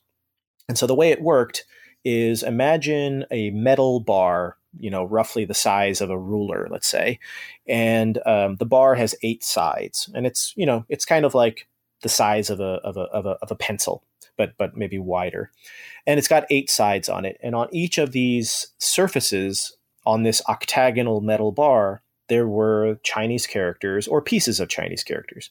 Okay, now you take six of these pencil shaped metal bars and you bundle them together and you place them on a spool uh, and this spool can rotate. It's on a rotating axis. And then you take six of these spools onto of, of these bundles, and you put them on a, a their own spool, which rotates itself, and you kind of have this carousel thing. You know, at the end of the day, you've got you've got a carousel inside a carousel inside a carousel. So it it's this highly complex rotating set of metal bars with Chinese characters on them. This is living inside the chassis of the machine and out of sight of the typist. The typist doesn't look directly at this, it's inside the chassis. Instead, the typist is using the keyboard in order basically to, and I'm kind of anthropomorphizing the machine here, but that's purely for the purposes of description. It, by pushing a particular symbol on a key, you are not telling the machine, all right, machine, produce this symbol on the paper. What I type is what I get. Instead, you're telling the machine, all right, machine, in your metal hard drive, retrieve for me all of the characters in which this particular piece shows up. Uh, because on on on the on the keyboard of the of the Mingkuai typewriter, the symbols on these on the keyboard were not about the sound of Chinese characters or their phonetic values. They were about the structural shapes of them. So you push one button, and basically you're telling the machine, okay, uh, I don't want all of your characters. Just give me the ones that have this piece in it, and it kind of moves and turns and brings those into the printing position. But that's too many. So then I'm going to push one more button and say, okay, machine, out of the characters that you just retrieved for me, I want you to limit it further to just those that have also this piece in them. And the way that Lin Yutang designed this is that in this process of these first two keystrokes, the resulting set of hits or matches, let's say, for that active retrieval would be no more than eight, and ideally no less than eight. So eight characters would fulfill the these criteria that you had provided, and then you would simply decide which ones you wanted by typing one one through eight. So this idea of I am not pushing buttons and expecting the symbol to appear. I am using my keyboard to provide criteria to a machine, which then circles back and provides me with candidates that fulfill that criteria. And then in my final act, I confirm, I, I, I do a confirmation of which of these candidates I want. Criteria, candidates, confirmation in an endless sort of cycle. This human machine interaction, this way of interacting with machine, is not typing. And I try to make this point really clear in the book that the, at the very moment that Lin Yutang shows to the world a machine that they now recognize as a Chinese typewriter. Look at this machine. It's a typewriter for Chinese and it has a keyboard. Is the very moment that the typewriter and typing ceases to exist. And instead, what Lin Yutang had given to the world is what we now think of and call input or shuru, shuru fa, which operates under precisely the same um, human machine interaction logic of criteria, candidates, confirmation. Now, of course, we don't use Lin Yutang's keyboard anymore. We don't use the symbols he used, but that doesn't matter at all. Uh, what matters about Lin Yutang's machine isn't the shape of the machine. It isn't the number of keys on his keyboard. It isn't the symbols on any one of his keys. What matters about his machine is the dynamic that he had invented. Uh, and that dynamic, which we now again talk about as input, is fundamental to every single computing and word processing system that has ever been invented for the Chinese language, with maybe one exception. Everything has been premised upon that kind of human machine interaction. And now, by now, uh, the one exception was from the 70s. It's, it's a very interesting story, but not pertinent here every single system now, whether it's on your smartphone, whether it's on your uh, computer, all operate using this system. And that's why I try to make the claim, or I, I do claim, that uh, what that the Ming Kuai is the basically it marks a entirely new epoch in the history of information technology whose implications are not limited to China they actually extend to the wider world and whose meaning we have only begun to um, to contemplate. This is so incredible. I really love this part. So thank you very much for elaborating um, on it in in such great detail. Um, and I could really talk about this uh, much more. Um, you do say this in the book, and you know th- the story is so interesting. I think um, because it's not just revolutionary, but also um, at first unsuccessful, right? This is a typewriter that's never really um, being mass produced, uh, which, as you just said, is is unimportant. Um, and yet, you know, you say uh, in your book this um, basically this typewriter lay the foundation for the true mechanical savior of the Chinese script in the modern period, the Deus ex machina, that is the personal computer. Right. It's, so it's yeah. So it's it's it's so it's um, more than the computer. So the computer doesn't save um, Chinese. What saves Chinese is input, and what I mean is uh, that. Uh, I don't. I don't mean that input is the end of history because there is no end of history um, in in in the sense that is often meant. What I mean is that input is at last the way out of, to use another image from early 20th century Chinese history, of the sealed metal house that um, that we find Chinese characters and Chinese script in at the beginning of our story. You know, the the the the sheer odds of this really need to be tallied. I mean, Morse code, Braille, punch card memory, uh, this is not in chronological order, but graphics, uh, dot matrix printing, print technology, screen technology, character encoding systems, typewriters, keyboards, um, voice recognition. I mean, the, the list goes on and on that, you know, the false universalism that we started talking at talking about in the in the context of the Olympic Games is seems on the face of it to be an immense, it's very, very large, but it is still a sealed metal house in which Chinese characters are, you know, do we allow them to slumber? Do we wake them up? That whole that whole question that dates back to the the the new culture movement. Um, and it seems absolutely impossible. There is, it's, you know, the Chinese typewriter itself is not the solution to the puzzle of Chinese more broadly. It is, it is a negotiation with this condition. It is a way to make do and make something within the context of this false universalism, but it is not a way out of this false universalism. Uh, and yet, out of the kinds of failures and attempts and eccentricities and certain commercial successes and and and in other cases uh, entire failures that I talk about in the book, somehow the uh, somehow a way out of this metal house is is created uh, in a way that absolutely no one could have anticipated at the turn of the 20th century.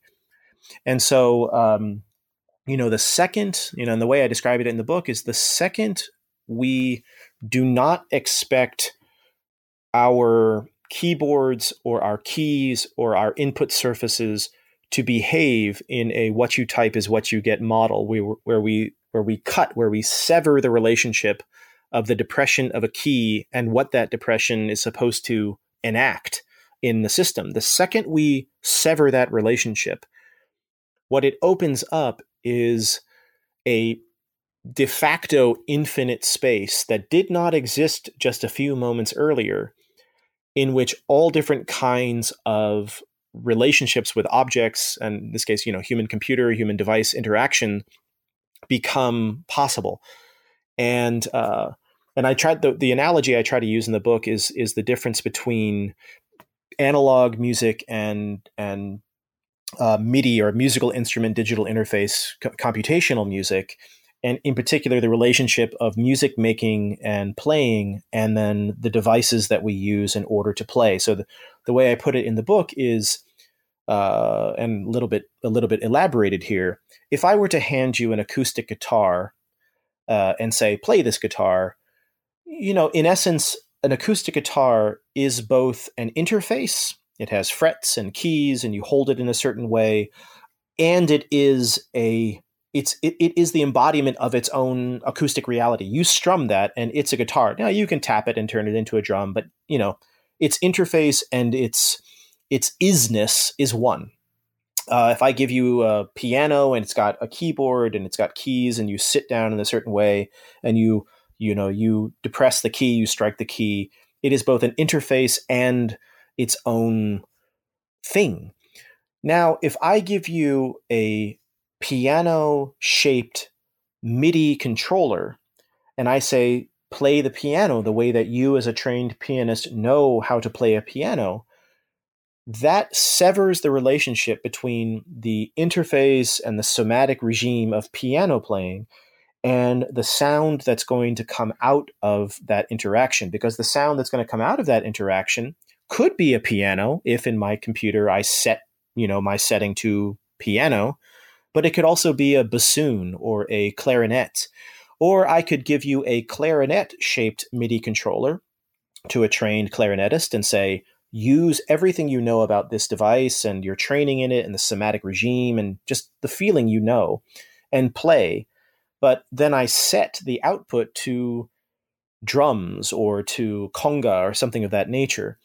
And so there is, there still is the somatic feeling of coming back to typing. There still is the somatic feeling of the keyboard and of typing and of striking keys and of the posture of the body and its you know its economical shape and space inside our laptops but there is no relationship no necessary relationship between that set of actions and set of training regimes and assumptions and the stuff that will come out the other side and i can make that relationship through you know in a programmatic and protocol protocological way i can make that relationship into any number of things so suddenly I can play the drums with the piano, I can play the piano with a bassoon, I can play the bassoon with a, you know, a a a, a clarinet as long as I'm operating in this MIDI by which I mean in this case input framework.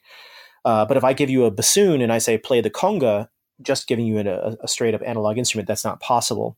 So we have now entered into a very bizarre space in time, which is that technically speaking, the entire world of computer users, and I'm not just talking about China, but everyone who has a laptop, a desktop, a handheld device, is holding in his or her hand not an acoustic guitar or not a not a uh, you know a grand piano. They are holding MIDI controllers in their hands or on their desktops. The only difference is if you give that MIDI controller to the alphabetics of the world, they are only willing to play the they're only willing to play the instrument that that instrument looks like. You give them a MIDI piano, they are willing to play the piano with it. You give them a MIDI bassoon, they're willing to play the bassoon. There are other computer users, media users on this planet. China is uh, the biggest number of them, but there are others in this world who, when you give them the MIDI, the, the MIDI QWERTY keyboard, have uh, have programmed into them out of I think of this two century history of of this the metal house analogy, have a willingness to say, okay, this thing looks like a piano, but I can play the drums with it, and that's the that's the the weird inversion I think that's undertaking right now. Maybe not an inversion, but something is transforming in the history of global information technology, um, and yet on the surface of it, and this is this is why I think the moment in 1947 is so powerful on the surface of it, it looks as if it's all the same. And it looks, quote unquote, just like us, just like the real thing. And yet something radical has shifted underneath it. Um, and so that's, I think, where we get to the idea of what is the nature of this change. And I would go so far as to say, it's not it's certainly not the computer that saved chinese and i wouldn't say it's chinese that saved the computer but it is input that is saving the computer, and input that is opening up new pathways that simply cannot exist when we assume that depression equals impression, what I type is what I get. And that's something that the implications of the Ming Kuai and of Lin Yutang's work is we will we will still be figuring it out. I'm I'm convinced in a century, in two centuries. It's that big of a deal. Thank you very much, Tom, for clarifying this. And sorry if I um, sort of misrepresented just now. Oh no no no no! It's uh, no.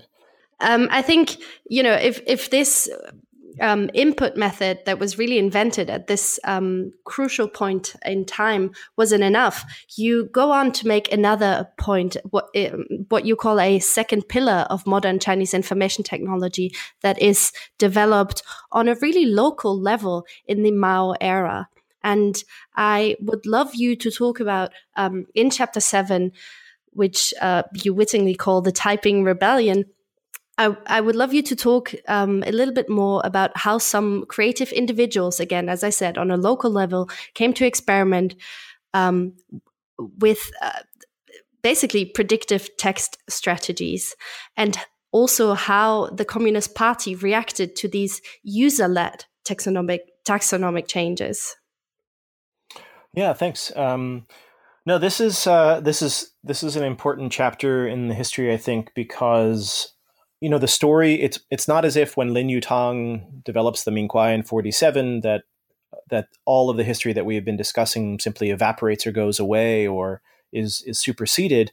Uh, the world of Chinese typewriting continues. It continues to transmute and and offer up its own really uh, eccentric and strange possibilities. Um, and one of them is this uh, ground up user led kind of change that you talk about and that I discuss in chapter seven, which takes us back to the tray bed Chinese typewriter. Um, and in a nutshell, the you know the by virtue of the fact that the Chinese typewriter is transformable. You you know the common usage Chinese typewriter, and this is something I go go to in the book. I won't belabor it here. Is one that the user is not just able to or encouraged to, but really required to customize uh, for his or her own workplace. Um, mixed with the Mao era encouragement of so-called proletarian or or or local level innovation and and and and the willingness to think past kinds of cognitive paradigms of previous culture, uh, combined with a third factor of the just re- kind of repetitive and rote and often cliched nature of Mao era political speech, in essence, uh, uh, at the local level, a set of compositors, typesetters, and typists begin to ask their own kind of question, which which is pretty phenomenal. Which is, oh, I think, goes something like this: um, If I find myself in my work at the People's Daily or elsewhere typing, if I find myself constantly producing certain kinds of phrases, resist America, support Korea, or uh, words like socialism or patriotism, whatever the terms might be, Chairman Mao, Mao Zedong, whatever it might be, why is it that I feel satisfied to leave my typewriter tray bed organized according to the out of the box dictionary like setting, which has no relationship to how language actually functions or works? Um, and elsewhere, I've said, you know, the, dictionary for the English language places aardvark and apple together, not because they have anything to do with each other, but just because they start with the letter A.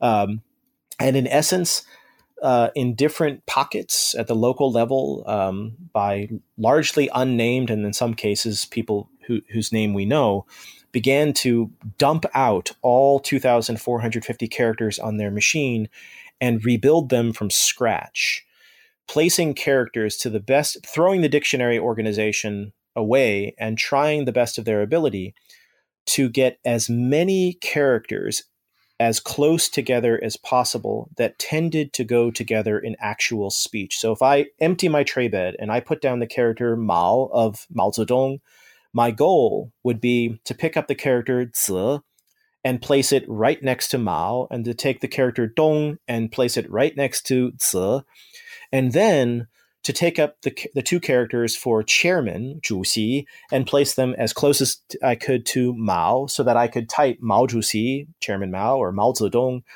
and then to start to build up these clusters of natural language arrangements. Um, and in essence, uh, I call it the second vernacular movement of modern China. The first one is the one we talk about, the Baihua movement, which was let's let's write the way we speak. Well, this was the second vernacular movement, which is let's categorize the way we speak and write, uh, which is a really major, again, a major sort of departure from, I would say, every categorical system that has ever existed in the course of the history of the Chinese language. It's that extreme of a departure. Uh, and one that, again, once you set down this path, has an almost limitless set of possibilities, uh, by which I mean, that if you dump out all 2,450 characters and then you start over, well, you have 2,450 times 2,449 times 2,448 times dot dot dot times one. So 2,450 factorial possibilities for how to arrange that tray bed. If a person tried to build every one of those kinds of tray beds, uh, the universe would die before the person finished or before humanity ever exhausted all of these possibilities. So there are these moments when when someone like Lin Yutang or someone like one of these one of these many typists and typesetters just simply in their own minds turns off a switch, turns off a switch that says something must be a certain way. And in turning off that switch, suddenly opens up uh, a near infinite region of entirely new possibilities where people are going to enter in and do, compete with each other and do it in lots of different ways but but uh, um, and maybe the person who invented it won't even build the best version of whatever it is that is entering this new space but that doesn't matter. It's the creation of these spaces that um, out of these eccentric and really kind of and again radical acts that are so fascinating. And in this case it was a huge success. Um, predictive text tray beds sweep uh, the typing industry they eventually completely displace um, the manufacturer's preference for a kind of dictionary based organization. Um, and when we get, get into the realm of computation and word processing, predictive text or natural language text uh, organizational systems will be incorporated into almost every successful and experimental system in the entire realm of Chinese computing. So Whereas predictive text became part of Western computing really in the 2000s. Uh, predictive text and natural language kinds of organizations have been part of Chinese word processing and computing from the beginning in the 1950s, precisely because they were copying typists. Um, and so this is part of the the sort of transition. And yet, this is not necessarily always acknowledged by historians of technology and modern information technology. Would that be fair to say? I think so. I think so. I think that it it isn't um, it isn't commonplace or expected that historians of modern information technology would find some of the most um, eccentric and kind of bleeding edge kind of thinking uh, coming out of mid-century and even second half of the 20th century China. I think we've almost been programmed to to always go looking for our questions in the Western European, United States, and certainly alphabetic context. And uh, and I think what I, I think that what we're going to be seeing more and more of within within scholarship, uh, but also within various uh, new media information technology industries,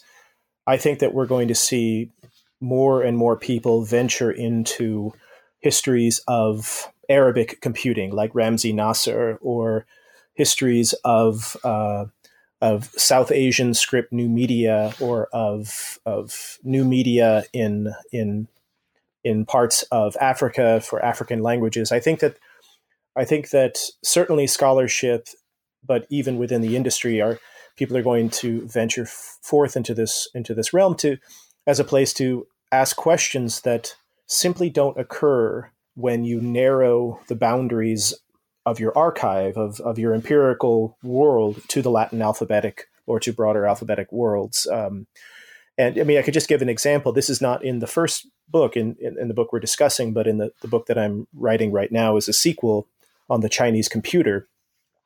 The, the technology of auto completion, where you you know you're starting to type out a word on your keyboard and the uh, algorithms are are attempting to take each keystroke and each sequence of letters that you are feeding it and compare it against a dictionary of words and try to guess anticipate what it is that you're on your way to typing giving you suggestions and so forth that in in the in the latin alphabetic world of computing and new media that is an incredibly recent part of our experience of computing. And you know, it's really a kind of late '90s, uh, uh, maybe even early 2000s kind of phenomena. Of course, the technology existed before that, but as part of our everyday experience, it was it was relatively recently in the history of Latin alphabetic computing and word processing.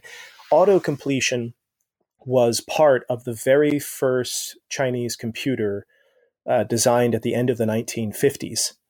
And uh, and why is that? Is it because people thinking in and about Chinese language are, are more creative or somehow more cutting edge? And the answer is no. It's that they were. There's sort of two factors here. One is they are collectively. I'm not just. I'm not limiting this to engineers or linguists who are uh, of Chinese national origin or uh, descent. I'm talking about a, a, wide array of, of international actors who are thinking about the Chinese language. They are coming out of really a century and a half history where all of the off the shelf technologies, we've talked about some in this interview, all of these off the shelf uh, game changing technologies were all built with alphabets in mind. And so there's this constant need to try to squeeze every bit of memory, every bit of speed, every bit of space, make the most of every last resource and think and think about how to maximize these sorts of things. So there's this constant push about how do we, you know, how do we fit these tens of thousands of characters into this framework? How do we fit? How do we speed up? How do we do these things? Uh, extended over decades and decades. And then on the other side of it, uh, so this I think pushes people to make the absolute most of the of the resources in front of them and forces them to try to think uh, across the grain about some uh, some dimensions of computing and printing and graphics and a variety of other venues that may not need to be exploited to their their their their maximum potential when we're talking about alphabetic languages because of the you know because the technologies and the languages are so fitted to each other that we can be a little bit wasteful with memory and speed and processing and so forth. Uh, not so in Chinese computing. And the other part of this is coming back to Lin Yutang and the Ming Kuai and input, the birth of input as a new form of human machine and then ultimately human computer interaction is that in input, once again, you're not, you are not um, using the keyboard to sound out an entire word, to spell out an entire word. Instead, you are using the keyboard and the symbols on that keyboard, or you could also be using a tablet or a touchpad or a variety of other systems, but you are using it to describe the the properties of the character that you are that you want the the system to retrieve from memory. And so that that seems like a that might seem like an inconsequential difference. Uh, what you type is what you get versus here is what I would I'd like you to retrieve. But there's a major difference, which is um, so this the first Chinese computer is invented by a professor of electrical engineering at MIT who himself spoke not a single word of Chinese. He thought of it as a, a kind of curious engineering puzzle. Um, his name was Samuel Caldwell. And he knew of Lin Yutang's uh, system. He knew of uh, input. He knew of these approaches, and uh, he he develops a system that uses a, a, a standard QWERTY style layout uh, keyboard. Uh, but he, on top of each of the keys, uh, when you when you see pictures of this device, there are not letters of the alphabet, but rather strokes. so you know the heng and shu and and various other kinds of strokes from basically from classic texts on on uh, calligraphy and ideas of you know how many fundamental strokes are there and what are their shapes and so forth. And uh, and so what someone would sit down at his machine and um, you know if there was a particular character they wanted they would begin to to type out the strokes that make that character up in the appropriate stroke order. Now what they were not doing however was uh, spelling out these characters stroke by stroke. As the person typed, it's not as if the strokes appeared on a screen and then the character started to form. Very simply, all you were really doing was telling the machine, okay, go go into your memory, and I want you to find all the characters that begin with this stroke, and then I want you to reduce that total set of candidates to those who have this second stroke and this third stroke and this fourth stroke. Uh, and uh, and basically it was a retrieval mechanism. Now, what Caldwell discovered in the late 1950s, this is incredible, and he had he had a lot of help. Uh, he he collaborated with professors of Chinese language at at uh, Columbia University and, and elsewhere. But what he discovered along the way was, you know, um, a Chinese character that might have that might have 21 strokes in it if you were to compose it by hand or by brush.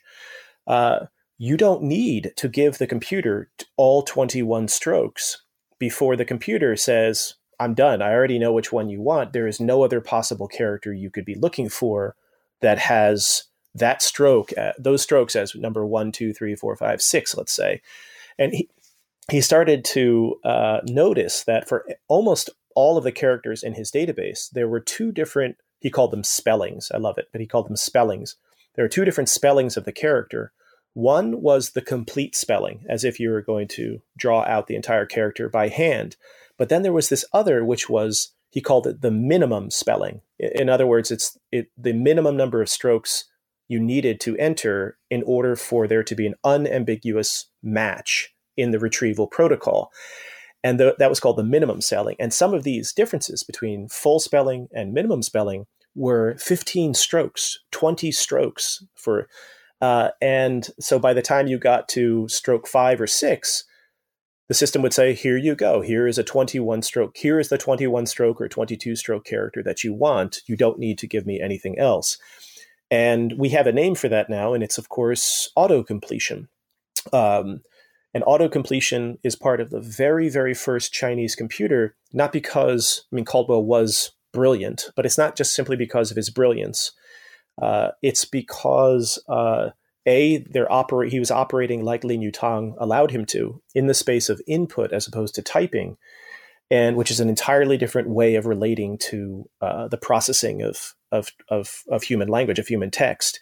Um, and also because, again, he, like so many others in this story, were, were, were operating in a condition where they were desperately trying to eke every last bit of space, speed, efficiency out of a, out of these various systems that were in which the cards were the, the deck was so stacked against Chinese character based writing. So they had to push these things to the limit. Could someone have invented an auto completion word processor for English in 1959? Absolutely, no doubt. Could we have been using them from you know in the 70s and 80s and 90s? Could they be as common as as as a uh, as as tap water? Absolutely, um, but they're not. They they remain a kind of so special part, let's say, of our human computer and human media interaction in the alphabetic realm.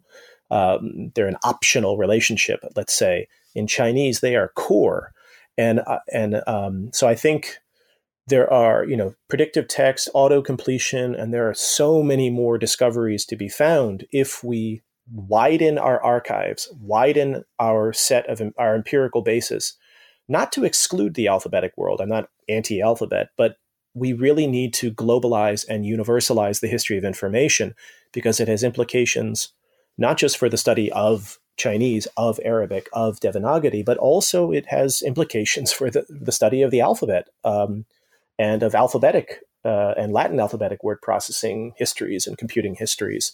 I, I really think that we are on, at the verge of a wholesale rewriting of the history of information as we know it. Um, you know, and I think there's going to be a lot more uh, scholarship and a lot more work in in the years to come, which is going to bear this out. Thank you very much. Um, and it, it really is amazing that you're um, sort of doing this as one of the very first. Now, this really leads me into my final um, question, um, which is supposed to give our listeners not just a taste for this book, but also for the for the forthcoming one, the, the Chinese computer.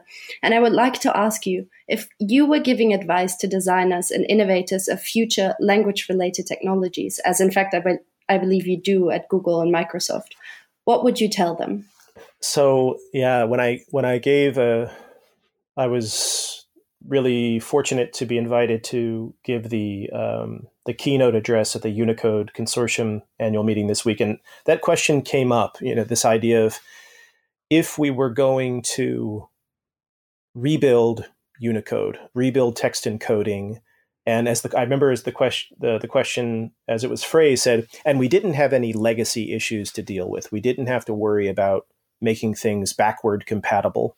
What would you suggest? What should the code look like?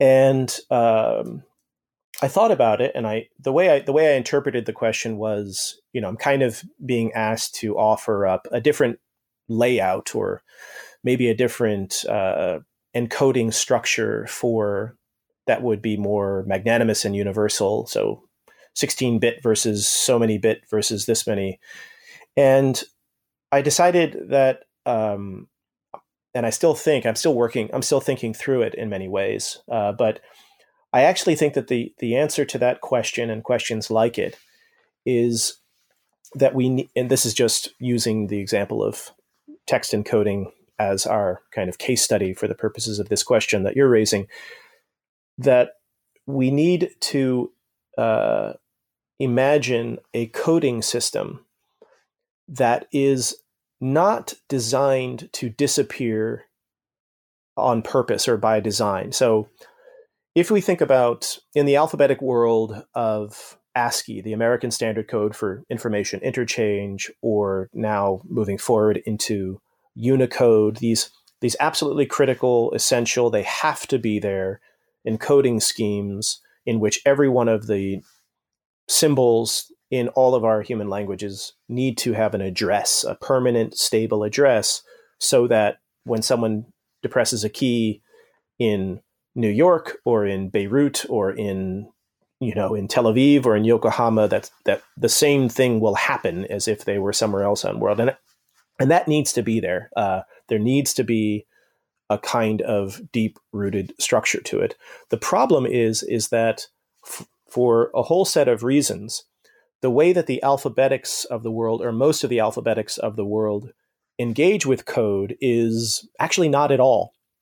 If if you or I are typing out an English language or a German language or a French language essay, ideally, if everything's going well, we don't need to think about code at all. You know, I type the letter J, the letter J appears, and all of the all of that coding stuff is happening behind the scenes inside the system, thanks to the great work at of engineers in a, in a variety of different locales. It's only when the system breaks down that the code and the infrastructure of that code appears in that classic uh, Leigh Star um, kind of way when, when thinking about infrastructure, that Jeff Bowker way and uh, thinking of infrastructure, which I think is, is, is right on the money.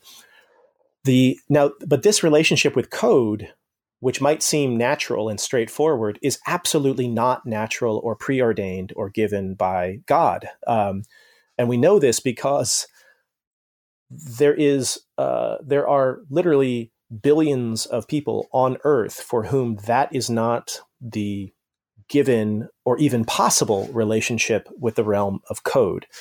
Uh, when when a computer user sits down with a QWERTY keyboard and wants to produce a Chinese language text or a Japanese language text or a Korean language text, and there's a variety of other examples we could talk about, they don't have the privilege or the the the, the comfort of, of of forgetting that code exists that that you know we can't i can't just press a key have that same symbol appear and then let the coding be handled by you know by the technicians.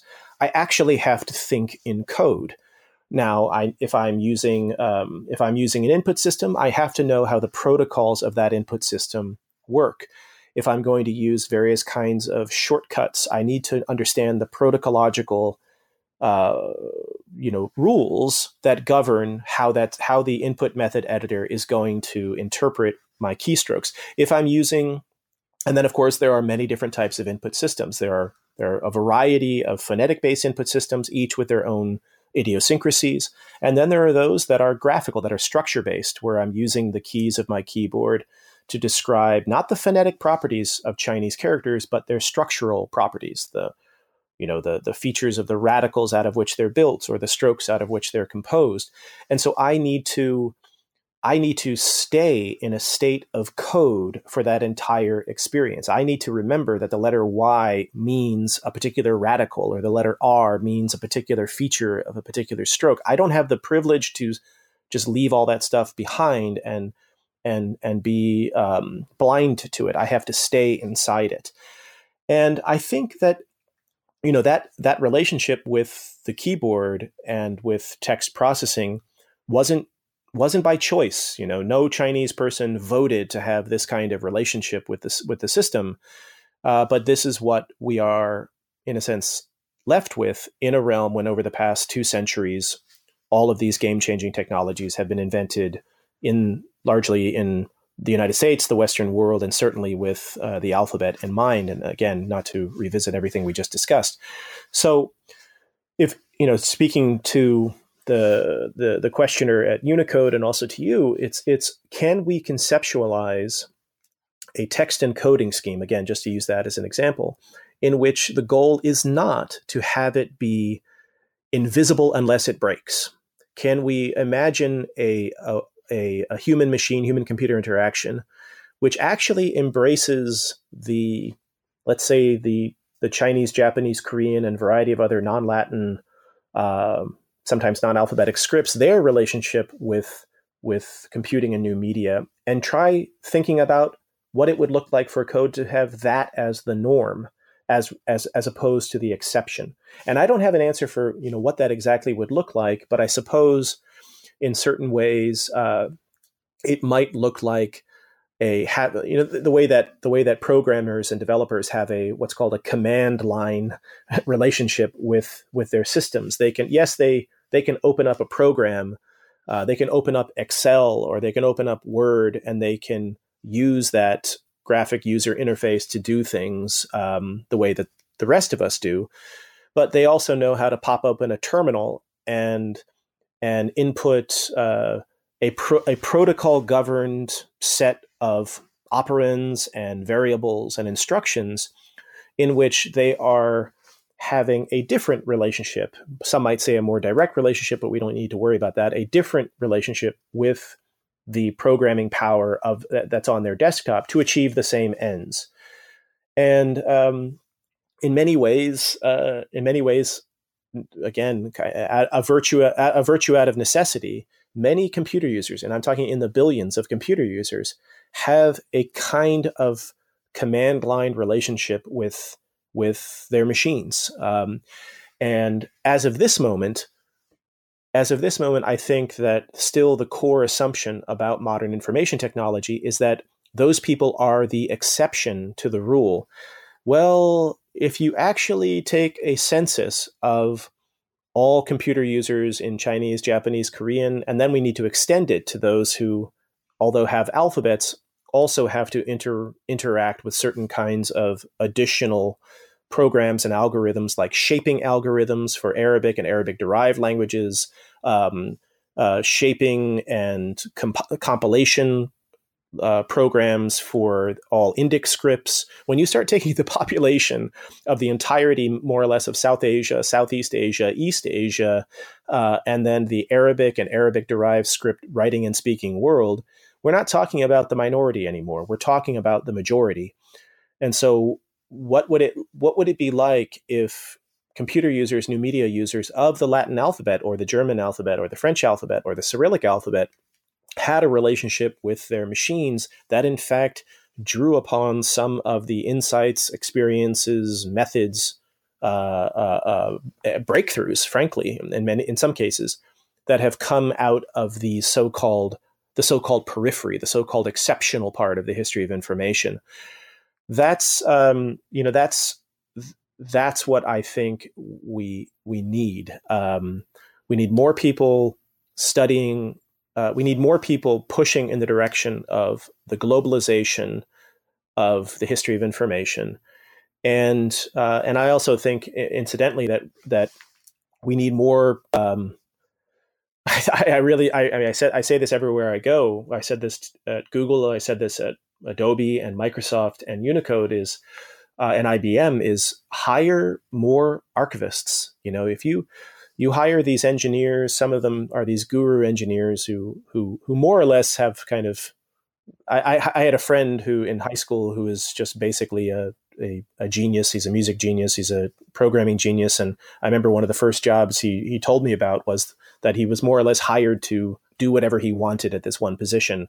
Uh, they they didn't want to set parameters on him. They wanted to you know see what he could do in their new. I think that companies in that kind of space should hire archival historians uh, coming out of grad school, postdoc level, and simply say to them, listen, here are our corporate archives. Let me open these doors to you. Please go back into the teens, the 20s, the 30s, the 40s. You know, pay attention to all of the eccentric, weird failures that either we were engaged in or that you know people that were trying to deal with us were, were, were proposing and give them another look. Because so many of the things that are considered to be new or cutting edge or innovative or god forbid disruptive which is a word i hate all of the i mean so many of these things are in fact um, reanimations of ideas that emerged much earlier but for a variety of reasons in that in a, in a particular environment they were laughed laughed out of the room, considered to be, you know, absolutely uh, impossible. So there's a variety of things I think that can happen, both in an applied sense, you know, because we are living in this world and we do need this world to be better. I don't just mean faster, I mean better, um, but also in the realm of critical thinking scholarship theory. It's it's not just that our histories of information are so parameterized to the alphabetic world, but even the th- even our theoretical frameworks and structures by almost by definition almost inevitably because they are based upon this pretty consistent pretty monocultural archival empirical base can't help but in some way being monocultural themselves. And so we we need to uh, you know push i think in that direction. Those were beautiful final words. And so I therefore thank you very, very much for your generous time and for talking to me about your new book, The Chinese Typewriter, A History. Thank you, Tom. Thank you very much. It was it was a lot of fun speaking with you.